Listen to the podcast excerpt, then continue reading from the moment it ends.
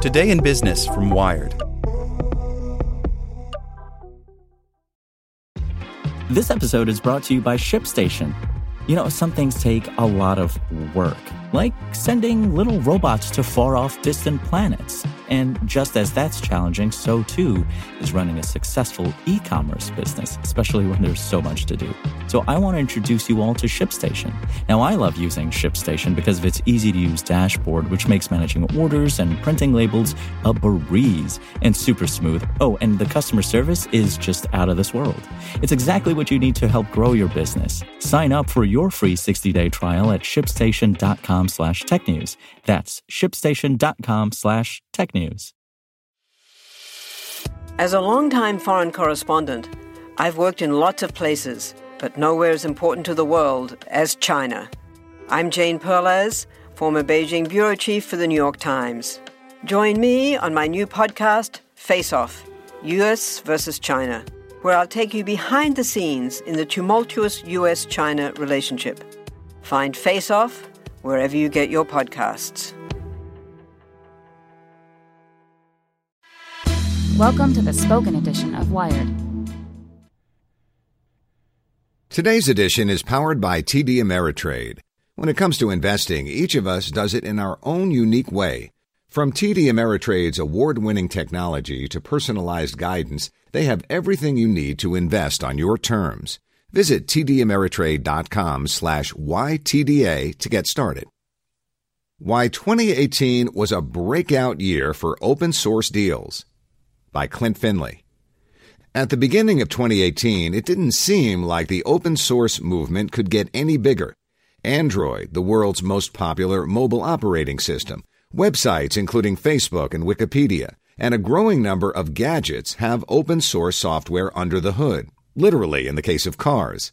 The world's largest companies, including Walmart and JP Morgan Chase, not only use open source, but have released their own open source software so the rest of the world can modify and share their code. Then in June, Microsoft announced plans to buy GitHub, the platform used by millions of developers and companies, including Google and Walmart, to host popular open source projects for $7.5 billion. Four months later, IBM said it will buy Red Hat, a company that open sources all of its products, for $34 billion, one of the biggest acquisitions in tech history. The Red Hat and GitHub acquisitions overshadowed some smaller deals that in another year would have been big news in the open source community, including Salesforce's $6.5 billion acquisition of MuleSoft, which helps companies move applications to the cloud, Adobe's $1.68 billion acquisition of e-commerce company Magento, and AT&T's acquisition of AlienVault, which makes an open source security management system for an undisclosed amount. It's not that these companies are new to open source. AT&T, for example, released an open source AI platform last year. But it's still a big deal to see Microsoft, which pioneered the modern software industry, and IBM, tech's most venerable company, go all in on open source. This year's acquisitions are significant risks for the two companies. If Microsoft alienates GitHub users, it could lose the goodwill it's built in the developer community in recent years. And $34 billion is a lot of money even for a behemoth like IBM. The company's willingness to take on these risks signals that they see open source not as a fad or an adjunct, but as a core part of how companies will make software in the future. Even as open source has found acceptance in the business world, it still faces challenges. Linus Torvalds is the creator of the open source operating system Linux, which is found at the heart of Android, the Amazon Echo, Tesla displays, and many more products. In September, Torvalds apologized for years of unprofessional behavior and announced that the project would finally adopt a code of conduct to establish rules governing how the project's contributors would behave and treat one another. The decision provoked an immediate and ongoing backlash, particularly in the form of harassment toward Coraline Ada Ehmke, the programmer and activist who wrote the code of conduct adopted by Linux and many other open source projects.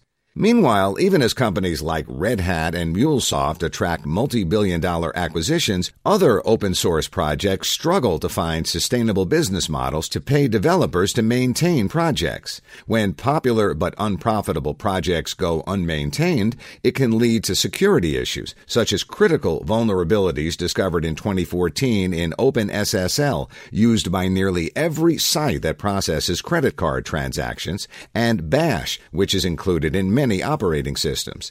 In November, a popular open source module was used to spread malware.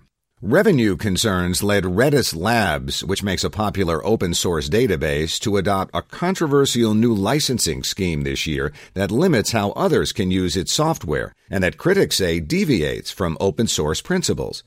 Meanwhile, the Netflix for open source company Tidelift, which raised $15 million in venture capital this year, is trying to apply Red Hat's business model to smaller open source projects by signing up customers for a single support subscription fee covering multiple projects. The past year underscored just how big open source won, but 2018 also showed that open source still has some growing up to do. Want to learn how you can make smarter decisions with your money? Well, I've got the podcast for you. I'm Sean Pyles, and I host NerdWallet's Smart Money Podcast. Our show features our team of nerds, personal finance experts in credit cards, banking, investing, and more. And they'll help you make the most of your money while cutting through the clutter and misinformation in today's world of personal finance. You'll get clarity on strategies to help you build your wealth, invest wisely, shop for financial products, and plan for major life events. Listen to NerdWallet's Smart Money Podcast wherever you get your podcasts.